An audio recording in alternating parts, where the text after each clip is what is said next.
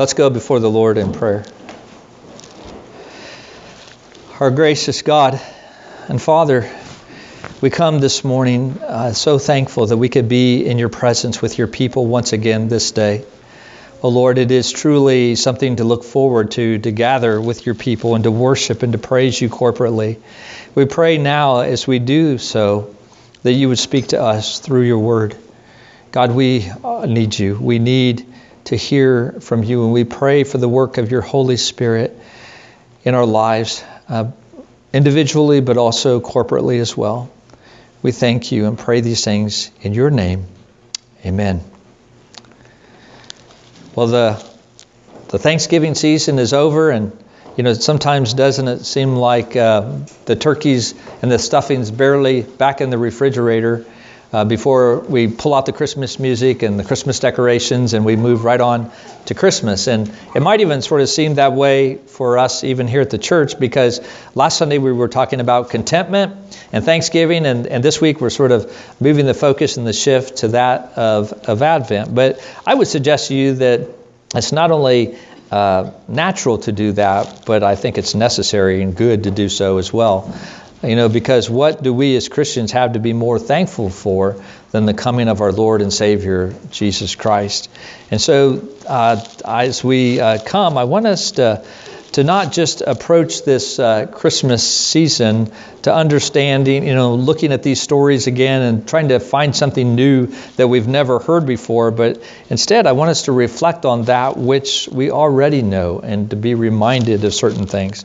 I think it's good that, like Mary, Jesus' mother, you know, who was said of her that she treasured up all these things, pondering them in her heart you know, that like her, I pray that that may be our attitude as we come, that we might treasure Christ, that we might ponder and re- reflect on that which we have, that we know from His Word and that we have experienced as we have walked with Him uh, in our lives. And so, to help us to do that this Advent season, we're going to be looking at Christ in the Old Testament, and I've entitled this series uh, Christmas Before Advent uh, Christmas before Advent, a look of Christ in the Old Testament.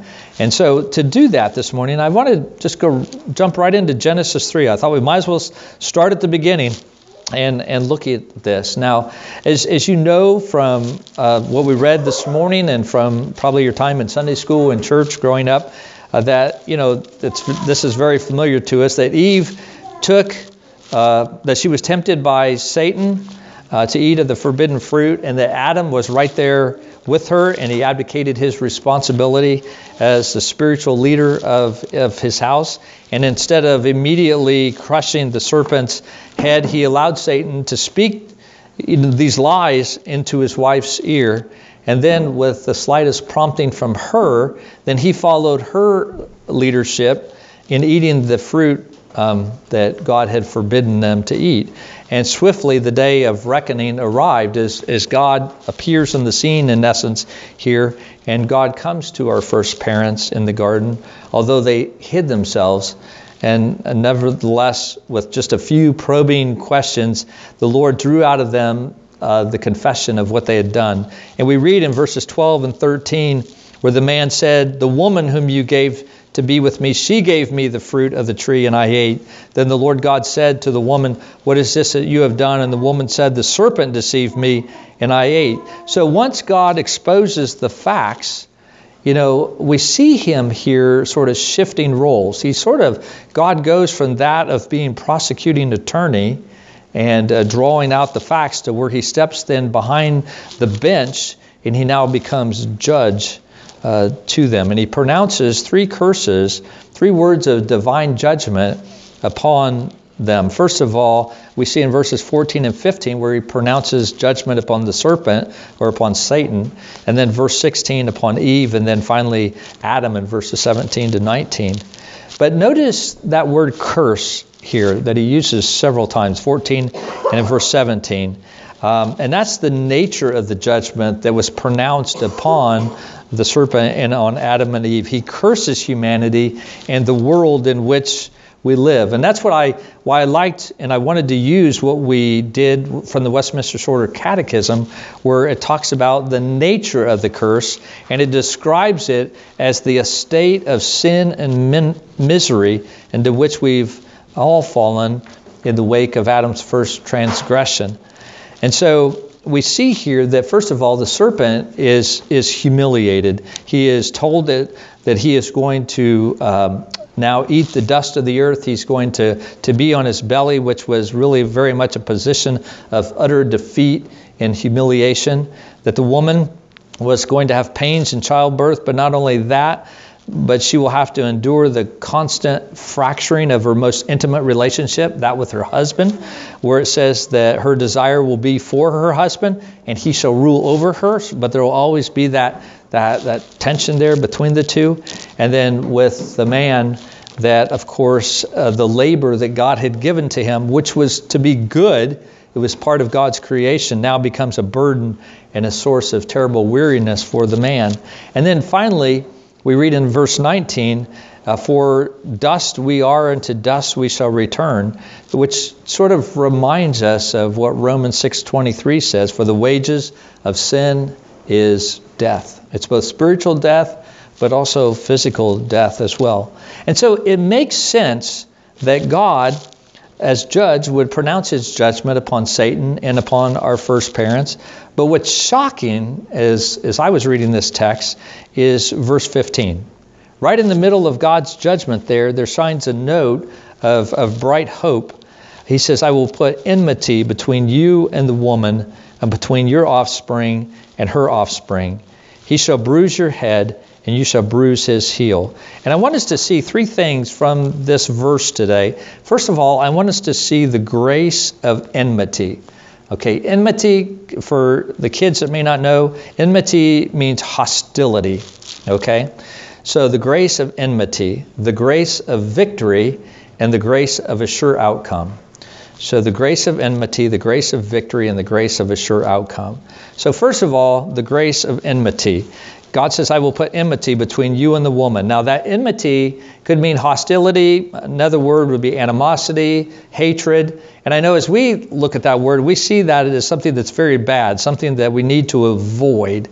But in this case, that's not so much the case. So, first of all, I want to talk about that enmity, that, that battle that, that is the, that uh, Moses is describing here. He says, from, from this point forward, we see that all of humanity is really divided into two camps or, or two, uh, two spiritual lines. You have those who are the seed or the offspring of the woman, those who are in Christ, and those who are the seed of Satan, who belong to their father, the devil, as John 8:44 puts it. And, and I think it was the Puritans who used this uh, illustration. If not, somebody can correct me afterwards. But I've heard this illustration, and I think it just is well put. That really all there's like two giants, and there's and these two giants have a belt on them, and around their belt are these little hooks. And every person from humanity is placed on one of these hooks. And one giant represents who we are in Christ. It represents Christ. But the other giant represents those who are the devil or those who are not in Christ. And so there's no sense in which anybody is in between. You are either with Christ or you are against him. You either belong to him or, or not. And so there's no really in between. And God is letting us see that He has established human history as one long record of spiritual conflict, of one long irreconcilable war that, that, that happens and between these two groups. God says that there will be unending hostility between the world and the church, between the kingdom of uh, God and the kingdom of Satan. Um, and we see that throughout Scripture. I mean, think about Cain and Abel. That was enmity, that was hostility. Noah being mocked and rejected by those that were part of his generation as he built the ark. That was enmity. Jacob and Esau, or Isaac and Ishmael, or Israel and the nations, the church and the world. All of that is enmity or warfare or conflict. And as a Christian, we are a combatant on the front lines of this cosmic war that is going on because we belong to Jesus Christ. And this isn't just some abstract conflict that's like out there in the cosmos that the angels and, and the demons are fighting and then we're just down here on earth. But this conflict is part of our everyday life. And I know it took me a long time as, as I read the book of Ephesians, and I never really understood why Ephesians 6 followed Ephesians 5 until uh, I think it might have even been before I was in seminary before I really grasped this that the spiritual conflict that Paul is talking about in Ephesians 6 really works itself out in our everyday lives in the relationship that he describes in chapter 5. So the relationship between husbands and wives, relationship between parents and children and, and masters and slaves, that that, that that war, that conflict, that spiritual battle is, is something that occurs in, in our everyday lives. And so uh, as, as we come this holiday season, we need to be reminded that there is a war and that we must never forget to cultivate sort of that warlike mindset and I think that's hard for us as American Christians. You know, if we lived in the Middle East, that might be different. In the Middle East, you know, the, the existence of everybody is, uh, or of people, are things like car bombings and people strapping bombs to their chest and walking into public places and, and, and uh, skirmishes between different factions and gunfire. Little kids grow up hearing the bombs explode in the middle of the night, and warfare is just part of their existence.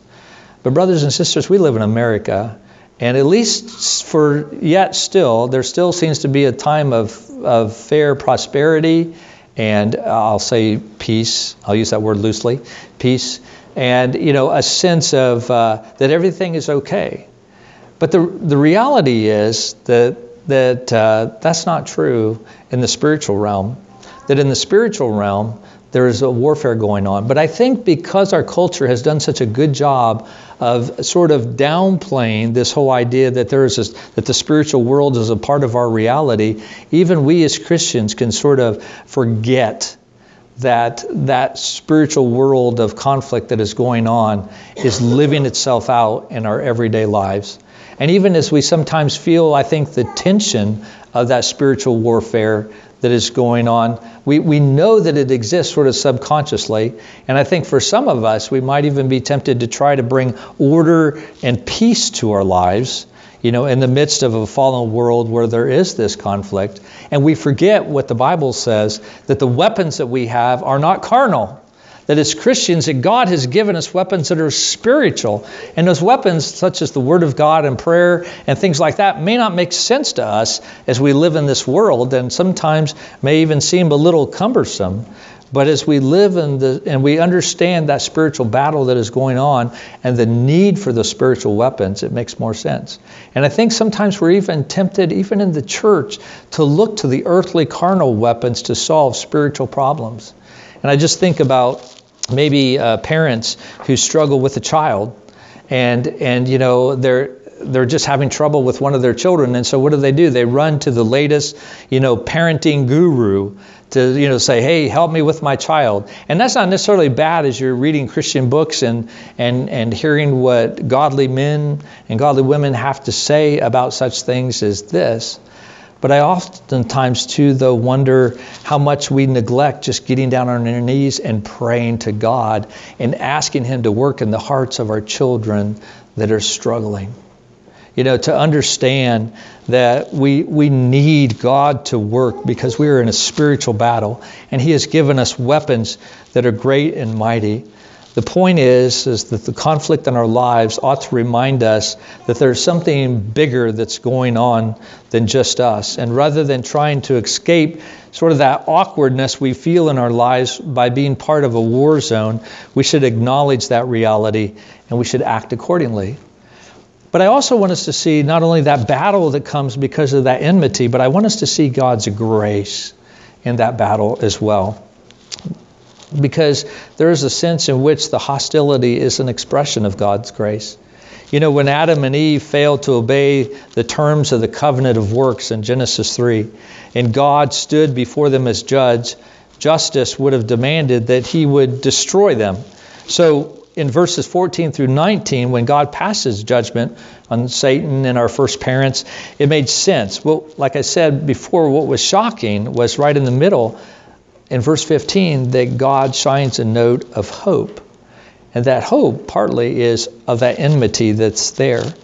You know, th- this had to take Satan by surprise you know, to, to hear these words that God says that he's going to put enmity between Satan and the woman. As far as the devil was concerned, he had won the victory by tempting God's vice regents, his creation, his Adam and Eve, the, the, the federal head, Adam of all humanity that he had tempted him to rebel against God. So humanity is now in Satan's grasp. That had to be the way that Satan was thinking, but the, because the devil knows that Adam is the federal head of humanity. So when Adam falls into sin in rebellion against God, the human race falls. So now the human race has become a part of Satan's army in this war against God. I mean, that's the context of, of this verse that we read. But what the devil did not count on was what God said in verse 15, namely that he would put enmity or that hostility between Satan and the woman.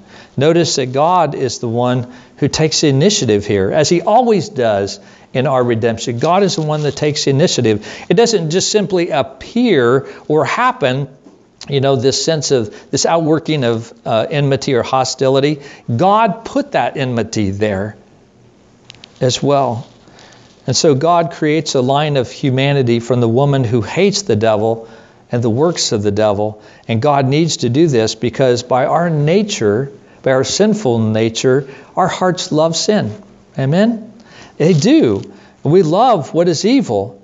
But God is giving us and showing us that He is going to preserve a people for Himself who is eager to do good. And if you're a Christian, you can testify that. You can testify to the fact that the way that you used to view sin is much different than you view sin now. That at one, you know, that I know we all still struggle with sin. I know we are all tempted and, and nobody works or walks in, you know, in perfection, and we won't here upon this earth. But even though we still struggle with sin, our desire is to be sinless. Our desire is to be obedient to our Lord and our Savior. And we see the work of the Holy Spirit in our hearts and, and causing us to be more and more that way, to walk more and more into righteousness. That's what's known as sanctification.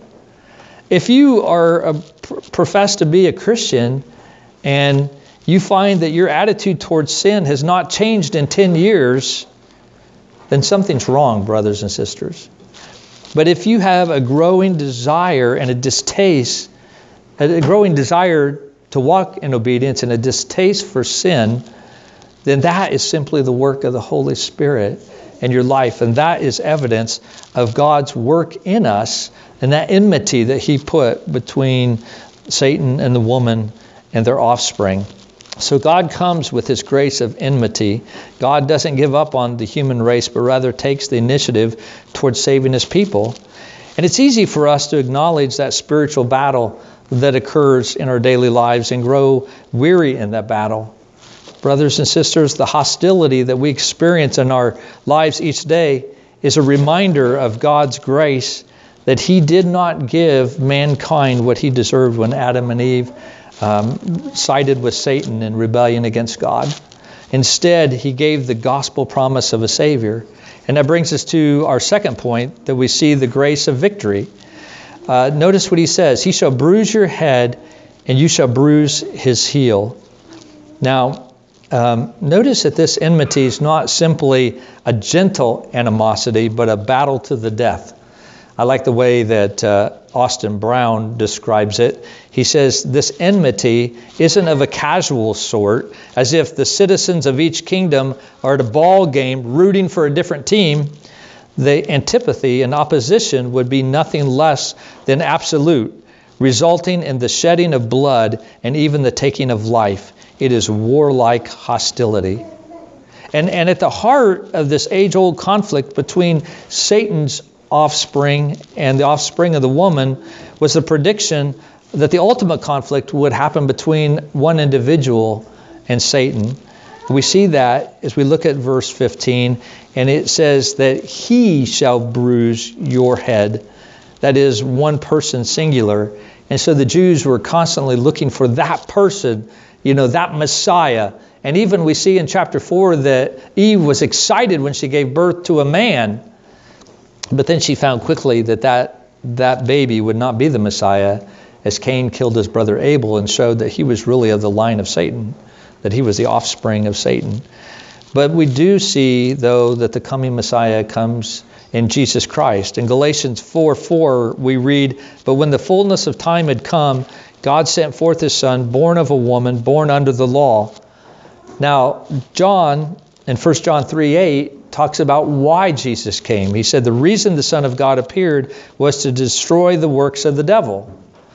Now, if you take that with what uh, we read in Genesis 3:15, that he came to bruise the head of the serpent, and we understand that that word bruised can mean crushed, then we have to look at this verse this way that to be crushed in your heel is very painful, right? If if you crush your heel, that's going to hurt. However, to crush your head is fatal. And that's exactly what Jesus Christ did to the work of the devil. Jesus came to earth as a baby and he lived on this earth until the time was right. And at 30 years of age, he begins his ministry and he's baptized. And Matthew tells us in Matthew chapter 4, verse 1 then Jesus was led up by the Spirit into the wilderness to be tempted by the devil. And there the devil throws everything he has at Jesus Christ. You know, he attacks every point of Jesus' ministry. Everything that the Father has given to the Son to do and to accomplish, Satan offers him a counterfeit to that that would be easy, that would not cause Jesus to have to go through all the pain and the suffering that he has gone through. Okay, so Satan throws everything he has at Jesus, and Jesus simply refutes the devil with the word of God until finally, in Matthew 4:10, Jesus says to Satan, Begone, Satan, for it is written, You shall worship the Lord your God, and him only shall you serve. Then the devil left him, and behold, angels came and were ministering to him. And so, unlike the first Adam, Jesus defeats Satan having won the victory, then Jesus goes on to destroy Satan in plain sight. He begins to heal the sick, he casts out demon, he raises the dead, he publicly lets people know what he is all about. But Jesus also takes on the offspring of the devil when he speaks to the Pharisees, and he calls them a brood of vipers, and he says that they are like the father, uh, like their father, the devil, who is a murderer and a liar. And then Jesus goes on to the cross where he satisfies the law and fulfills all righteousness. He bore our sin and made atonement for it by the sacrifice of his body. He laid down his soul in death. This innocent man bore our sin so that we would be set free. And as Paul states, and turn to Colossians chapter 2, I want you to see this. Colossians 2.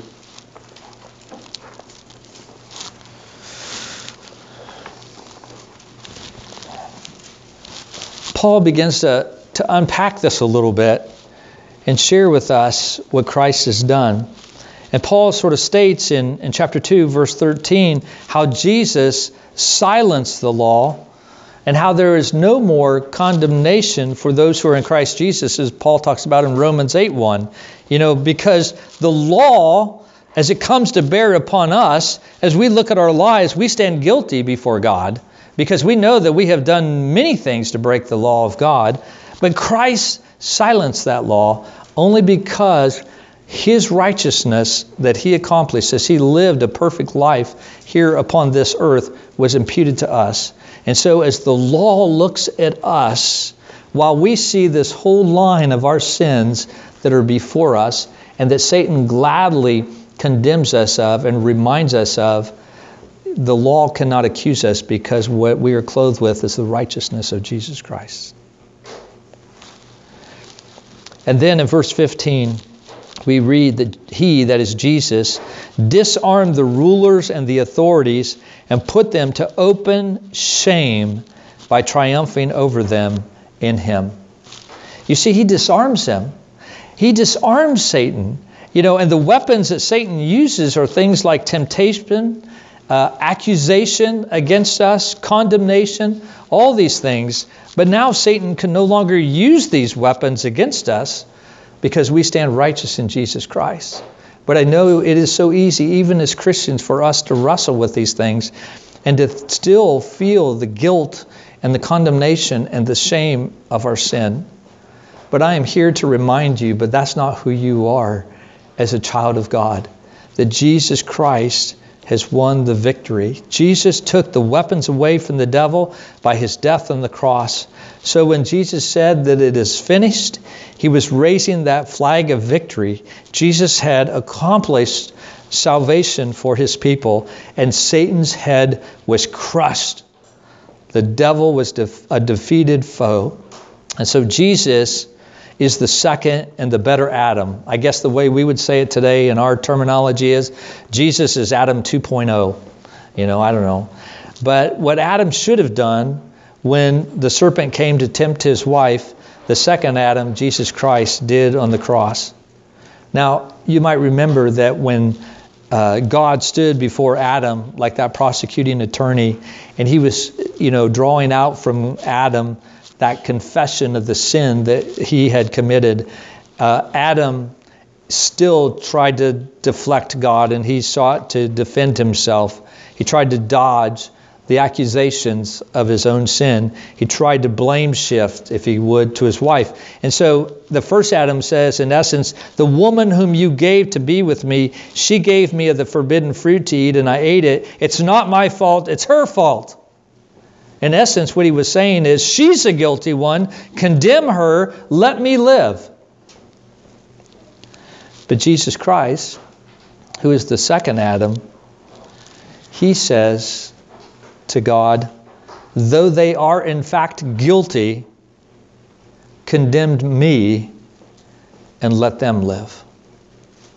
That is the hope that our Savior gives to us as the second Adam. Which that brings us then to the third point, and that is the sure the grace of the sure outcome that we have as children of God. Even though Jesus strikes that fatal blow to the devil, still the battle rages on. I mean, we feel that every day in our lives. In the same way that Jesus' heel was bruised, so God's people still possess the marks of belonging to Him. And if you're still in Colossians, turn over to chapter 1, verse 24. Paul talks about that as well in his life. He says, um, in Colossians 1:24, "Now I rejoice in my sufferings for your sake, and in my flesh I am filling up what is lacking in Christ's afflictions for the sake of his body, that is the church." Now, Paul was not saying that Christ didn't suffer enough and so he had to suffer to make up for Christ's sacrifice. What Paul is saying is that when he was stoned and when he was shipwrecked and when he was suffering for the sake of Christ, that he was showing who he belonged to and who he was following. Paul says that I am engaged in his cause the way that, that Christ was engaged with it, with suffering. And that as his children, that's what we do. So bruising continues even today. God's people suffer. Some of you, even here today, may be suffering, maybe even deeply. And while you look good on the outside, on the inside, you are hurting very much. And that's because we wage war against principalities and powers in the heavenly realm. But let us not lose heart. We know that it is through faith that, that we stand. It is through faith that we conquer and that we overcome as we trust in our Lord and Savior in the midst of this battle. Look, if you would, to Hebrews chapter 11. Hebrews chapter 11 and verse 32.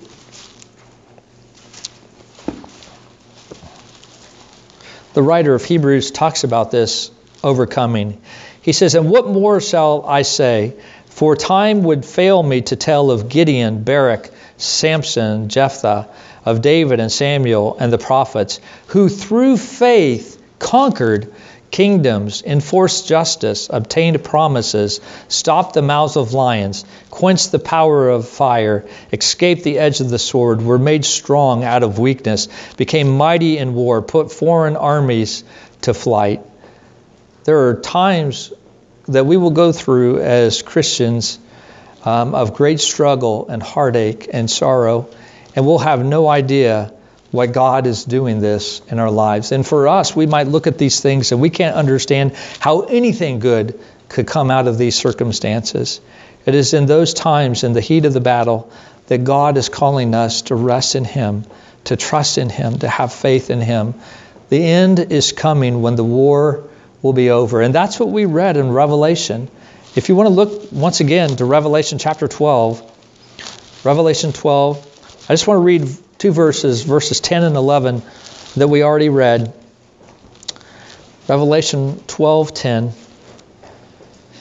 And John said, "And I heard a loud voice in heaven saying, Now the salvation and the power and the kingdom of our God and the authority of his Christ have come. For the accuser of our brothers has been thrown down, who accuses them day and night before God. And they have conquered him by the blood of the Lamb and by the word of their testimony, for they love not their lives even unto death. Now, notice what he says that they have conquered him. They haven't conquered the devil on their own, but they have conquered Satan by the blood of the Lamb and the word of their testimony, which is the word of God. They love Jesus more even than their own lives, more than they loved their dreams, more than they loved uh, their families, more than they loved anything else. They loved Jesus. And when they came to Jesus, they gave to him all that they had and said, Lord, use this as you would. Sort of reminds me of a, a, a young man by the name of John Williams. He was a man in his early 20s. He was married and he decided that uh, he should be a missionary in the Pacific Islands. So he and his wife went to the mission field and they served there for, for many years and, and they planted a church on one of the islands there. And then one day, uh, John Williams heard about a, a, nearby island where the people were known to be very fierce. And so he and, a, and another man went to that island where they went to share Christ. Well, they landed on that island and they lived for about 30 minutes before the cannibals there beat them to death and then cannibalized them. I guess that's the right term to say cannibalize them. But uh, anyway, the people on the ship saw what happened and they went back to their home and they told the church there that had been planted of what had happened to these missionaries. And 108 people decided to take up John Williams' cause. And so these people went to that island and they shared Christ. The Lord was gracious, allowed them to plant a church, and it grew and it thrived because two men did not love their lives more than death. And by faith in Jesus Christ, Satan was conquered. And that's the battle that we see. I want us to see that the outcome, our outcome, is secure that Jesus Christ has already won the victory. And while the war still goes on, the victory has already been accomplished. Listen to the words of Romans 16:20. This is a great benediction, by the way. But Romans 16:20 says, "The God of peace will soon crush Satan under your feet. The grace of our Lord Jesus Christ be with you all." Romans 16:20. And so we fight this battle and it's hard and it's long, and sometimes it's very disappointing, and oftentimes it's very heartbreaking. But we have this absolute confidence that the God of peace will, will soon crush Satan under your feet, under my feet. You will one day, we will one day stand in victory before our Lord Jesus Christ, knowing that He has allowed us to participate in this battle. And while God is the one who receives the glory and the honor, we have been promised to be joint heirs with Jesus Christ. Amen? That is a great victory. But now we live in a war zone. It's a war zone where the outcome has been determined in Christ, but still it's a war zone nonetheless. And I just want to encourage you as we live in a world that is becoming increasingly hostile to the gospel of Jesus Christ, for us not to be a people that compromises, for us not to be a people that are discouraged. I think for the American church, for a long time, the church has had some uh, influence, and here again I use that word loosely influence upon the culture And unfortunately, the church has turned to politics. And there's been a sense in which the church has enjoyed sort of a time where people have, you know, even in the culture, even people who are not Christian would at least tolerate and function by Christian values and stuff. But those times are changing. And, and, and I see more and more young people who are growing up and are even young people in the church buying into more of the ways of the world and saying, now, why exactly is it wrong to, to cohabitate with your boyfriend or, or your girlfriend? Or, you know, what is wrong with same sex attraction? Or, you know, whatever the case may be. And I think that oftentimes, you know, because we are so used to sort of having that privileged position with the world, that we sort of forget that actually there's built in enmity that God has placed there, that there is tension, and that the world won't love us. And for us to, to, to sort of cuddle up and to love the world, the Bible tells us, is enmity or hostility with God. And so we are in Christ or we are in Satan. And there will be, and we must expect that hostility. So let us not be ashamed of the name of the Lord Jesus Christ. Don't be ashamed to belong to Him. And stand with those that you know, maybe at work or a neighbor, or maybe it's in your even in your family. Uh, maybe stand with those who are being mocked for the sake of Christ. When somebody is standing up and, and being a witness and everybody else is against them, don't stand in the background and say nothing. Stand for the truth. Stand for what pleases God, no matter what the world may say.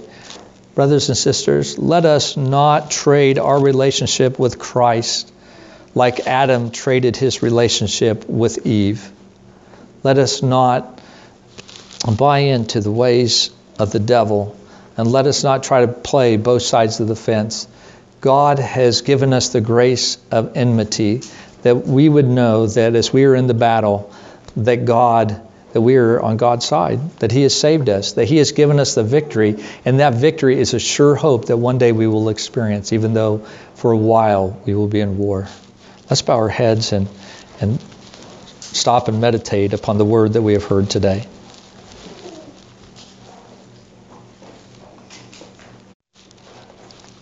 Our Father, we thank you so much as we come to the end of sitting at your feet we, we pray that the words that we have heard would encourage those who are weary and tired and brokenhearted.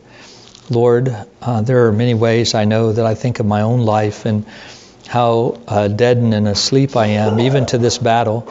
We pray that you would give us a heightened sense of awareness of, of the work that you are doing in this world, even in, in the, the spiritual realm.